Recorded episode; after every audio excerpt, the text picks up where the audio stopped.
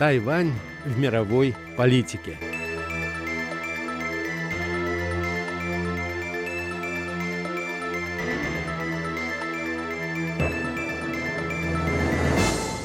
В эфире русской службы Международного радио Тайваня еженедельная передача «Тайвань в мировой политике», которую по пятницам для вас ведут Мария Ли и Андрей Солодов. Здравствуйте, дорогие друзья!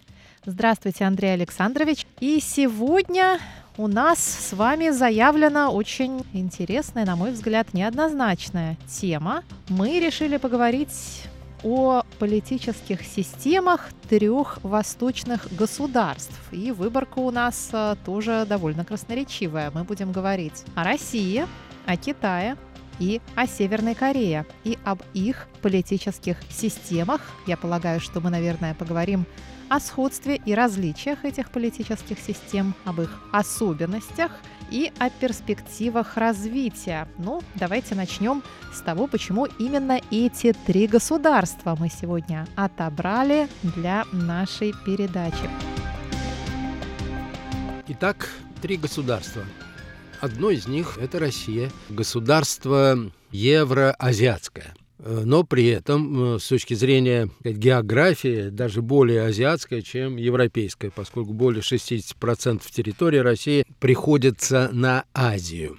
Второе государство чисто азиатское, одно из крупнейших государств Азии и мира – это Китай. И не слишком большое, но доставляющее много хлопот всему остальному миру, государство, расположенное в северной части Корейского полуострова. Вот прежде всего я хотел бы задаться вопросом, а что же общего существует у этих трех стран? Что же это, Андрей Александрович? Ну, Машенька, я думаю, что вы со мной согласитесь, это коммунистическое прошлое России и коммунистическое настоящее, как Китая, так и Северной Кореи. Но вот здесь возникает очень интересный и чрезвычайно дискуссионный вопрос. А что такое коммунизм не в качестве доктрины, а в качестве того, что во времена Советского Союза называлось реальным социализмом? И почему вдруг столь различные страны в какой-то период их сложной истории сделали этот выбор? Или их заставили, если иметь в виду народы, сделать этот выбор? Это также является страшно дискуссионным вопросом, и на этот вопрос есть различные ответы, существуют различные концепции, которые были апробированы в монографиях и многочисленных исследованиях. Вот с моей точки зрения, все существующие или большинство из существующих объяснений можно принять. Но с моей лично позиции, может быть, для меня, по крайней мере, более объясняющим будет подход с точки зрения политической и исторической традиции. Если воспользоваться фразой известного русского философа Николая Бердяева о источниках русского коммунизма, то я бы сказал, что источник русского коммунизма, если посмотреть с точки зрения культурно-исторической традиции, это русский миссионизм, история которого начинается довольно давно, около 500 лет тому назад. И до сих пор русская миссианская идея смогла пережить и петровскую модернизацию, и движение России в направлении Запада, которое началось после петровских реформ. Эта идея, как мне кажется, была ядром, стержнем идеологии российской версии коммунизма, и она, этот подход, как мне думается, объясняет, почему русский народ принял эту идею. Ну вот я сошлюсь не на исторические исследования, а на популярную советскую песню «Он хату покинул, пошел воевать, чтобы землю крестьянам в Гренаде отдать». Что он там забыл в этой самой Гренаде? Что? Вот, и да, хата его была явно не самой благоустроенной в мире. Почему бы не сосредоточиться на решении, так сказать, лично-семейных проблем? Так нет же. вот надо спасать крестьянина в Гренаде, да.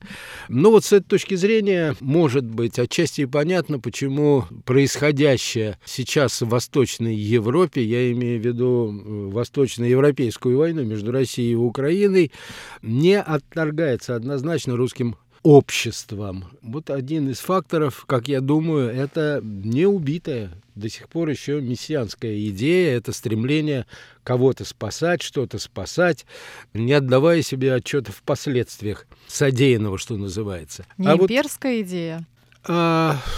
Я думаю, что любая имперская идея, она содержит в себе элементы мессианской идеи. Да. И, конечно, Россия в этом смысле не одинока. Империя Александра Македонского, она была основана на, конечно, мессианской идее, которая восходила к превосходству с точки зрения древних греков, греческой культуры. Разумеется, Римская империя тоже была основана на модификации той же самой идеи.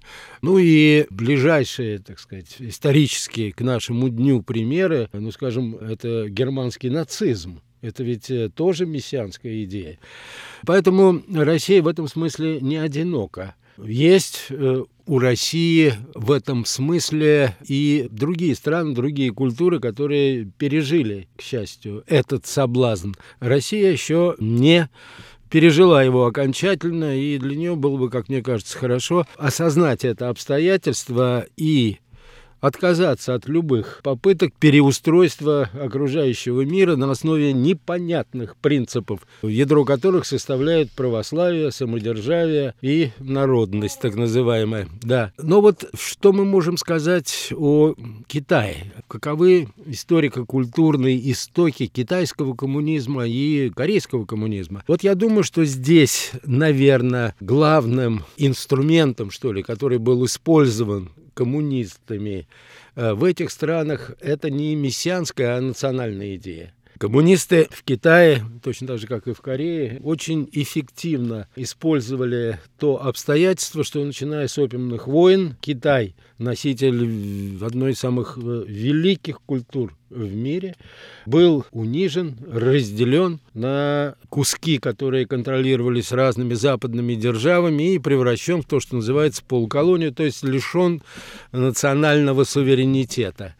И вот в этом смысле те идеи, которые предлагали китайские коммунисты, ну, так сказать, грубо говоря, условно говоря, показались значительным слоем китайского общества весьма подходящим инструментом для того, чтобы вернуть Китаю независимость и суверенитет. Ну, собственно говоря, я не открываю никаких здесь новых горизонтов, но китайские коммунисты пришли ведь к власти под лозунгами объединения Китая, независимость Китая и демократизация Китая. Ну, если мы посмотрим на пример Кореи, то мы увидим что-то похожее. Начиная с 1895 года, с Японо-Китайской войны, Корея превращается не только в полуколонию, а в колонию Японии.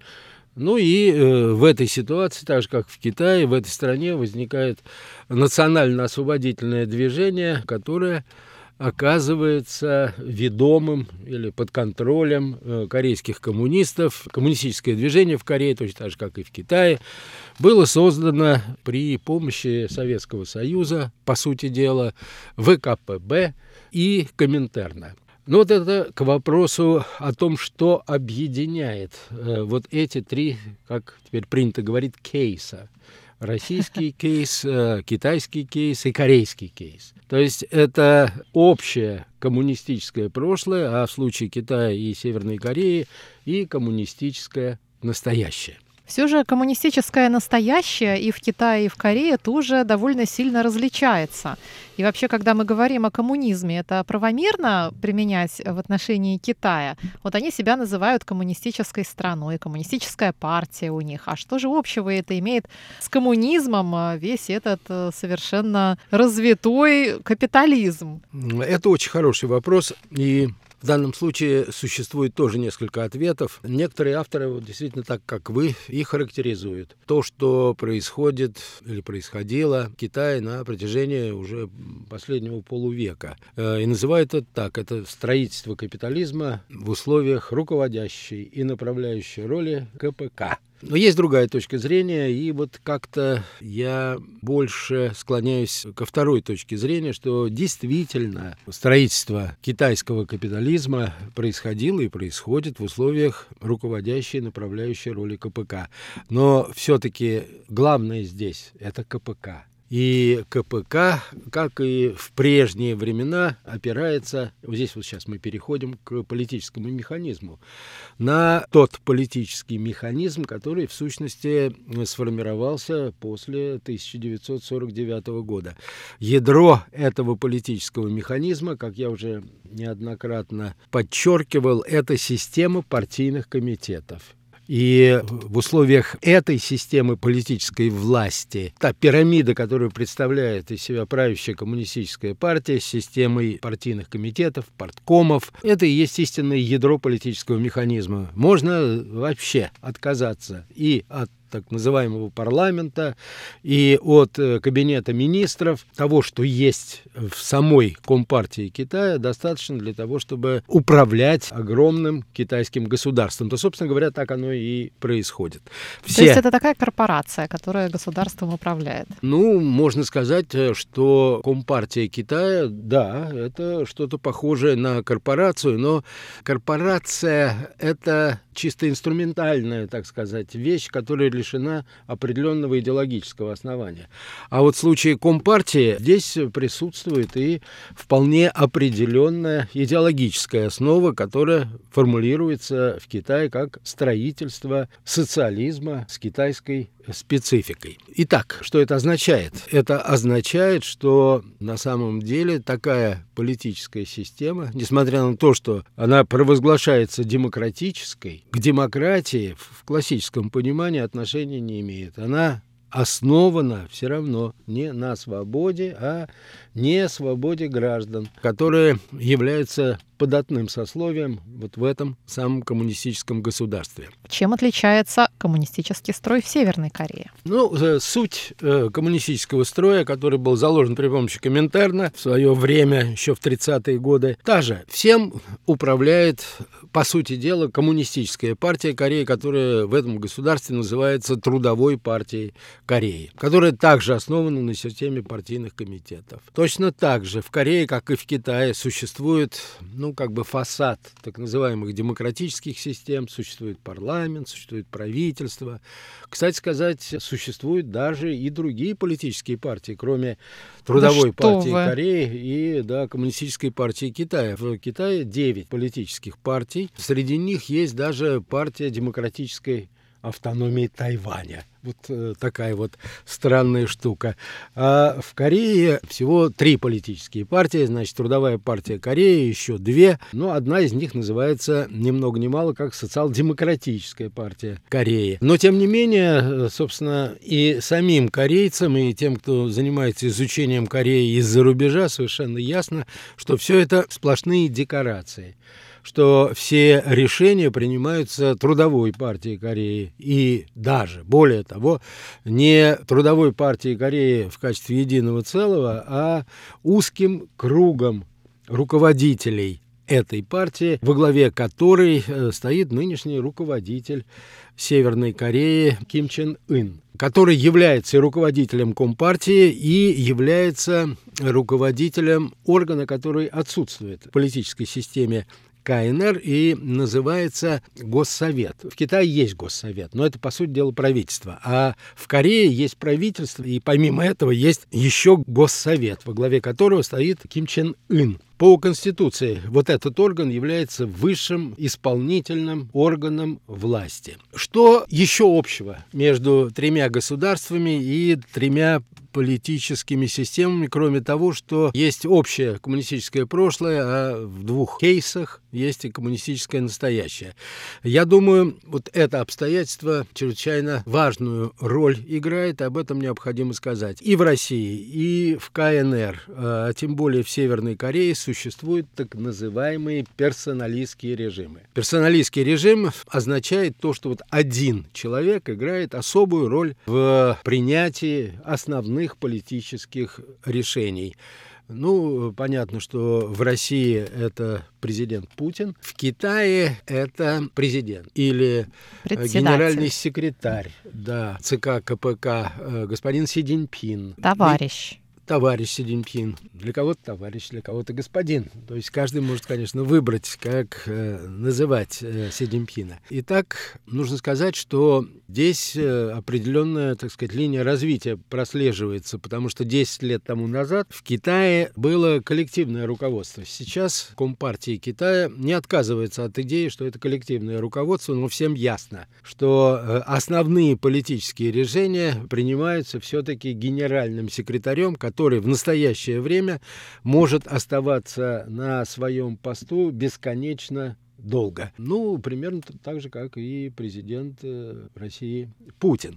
Ну, как бесконечно? Да, ну, человеческая жизнь, конечно. Вот в этом, так сказать, главная драма надежда и главное противоречие этих политических систем, потому что, поскольку человеческая жизнь конечна, возникает вопрос, а как, кому и на основе какого механизма передавать власть тем, кто придет после нынешнего руководства. А вот в Корее, несмотря на вот эти общие обстоятельства, за десятилетия после Второй мировой войны сформировался вообще очень интересный такой кейс политического режима. Многие наблюдатели говорят, что нынешний политический режим, несмотря на то, что есть правящая партия ленинского типа, которая называется Трудовая партия, по сути дела коммунистическая партия, есть система партийных комитетов, на самом деле суть этой политической системы – это квазифеодализм, основанный на монархическом принципе.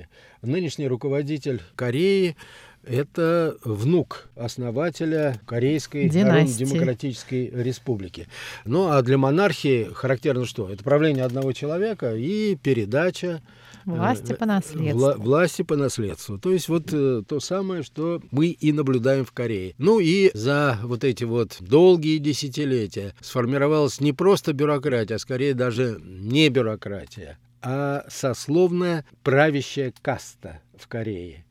То есть, пожалуй, большинство наблюдателей солидарны с тем, что просто так проникнуть в состав этого правящего класса почти уже невозможно. Все решают родственные связи, дружеские связи, клановые связи, ну и так далее. То есть, если говорить с точки зрения как бы вот исторической ретроспективы или перспективы, что это такое? Коммунизм и нынешние персоналистские режимы. Я придерживаюсь следующей точки зрения. Как мне кажется, несмотря на то, что для российского коммунизма и китайского коммунизма, и, может быть, на начальном этапе корейского коммунизма была характерна идея модернизации, причем такой модернизации, которая будет более высокой стадии развития по сравнению с капиталистической, западной, либеральной модернизацией. Все-таки я думаю, что коммунизм — это было как бы поворотное, обратное историческое движение в направлении традиционного общества.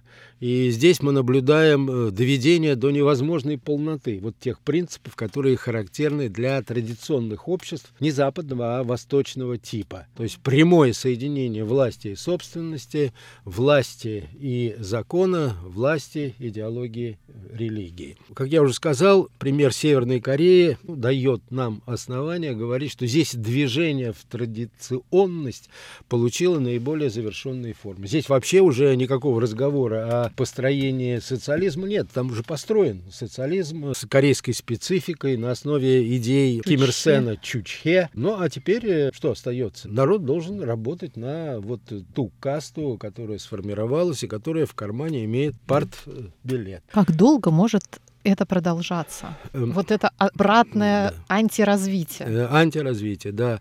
Как видите, оно может продолжаться. Вот в случае Кореи, где вот этот поворот в сторону традиционализма, как бы с точки зрения общего течения истории, это, конечно, движение против потока истории. Ну, мы видим, к чему это привело. Это государство, которое, правда, строит ракеты и их запускает, но в остальном это государство, которое, по-моему, с полным основанием называют государством-неудачником. Но оно при этом не провалившееся, не failed state. Да, Это не failed state, если понимать под failed state распад государственных структур.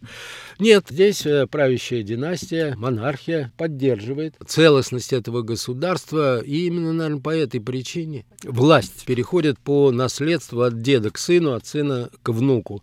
Вот тем элитам, которые сформировались, необходим гарант того, что это будет вечно. А вот такая вот монархическая форма правления – это вполне подходящая модель для этого. Заканчивается время нашей передачи. Нам нужно подвести какой-то итог. И, может быть, вкратце вы дадите какой-нибудь прогноз, насколько бесконечно все это может развиваться и к чему все эти режимы в результате могут прийти. Я сторонник, не побоюсь этого слова, либерально-демократического. Не в смысле либерально-демократической партии России, а в смысле того, что называется либерализм и демократия. Вот такого вот подхода к истории. Ну, а следовательно, с этой точки зрения я рассматриваю перспективы вот этих трех персоналистских режимов. Как долго это будет продолжаться, мы не знаем. Но мне кажется, что все-таки явно существующие потребности в модернизации этих стран, в конце концов, дадут возможность народу этих трех стран поменять правителей, отказаться от нынешних политических систем и взяться за строительство свободного, и опять-таки не побоюсь этого слова, демократического общества. С этим демократическим, оптимистическим приветом мы прощаемся с Андреем Александровичем и с нашими слушателями сегодня. И мы встретимся в следующую пятницу в нашей традиционной рубрике «Тайвань в мировой политике». Всего вам доброго, дорогие друзья. Будьте здоровы. Миру мир. Нет войне.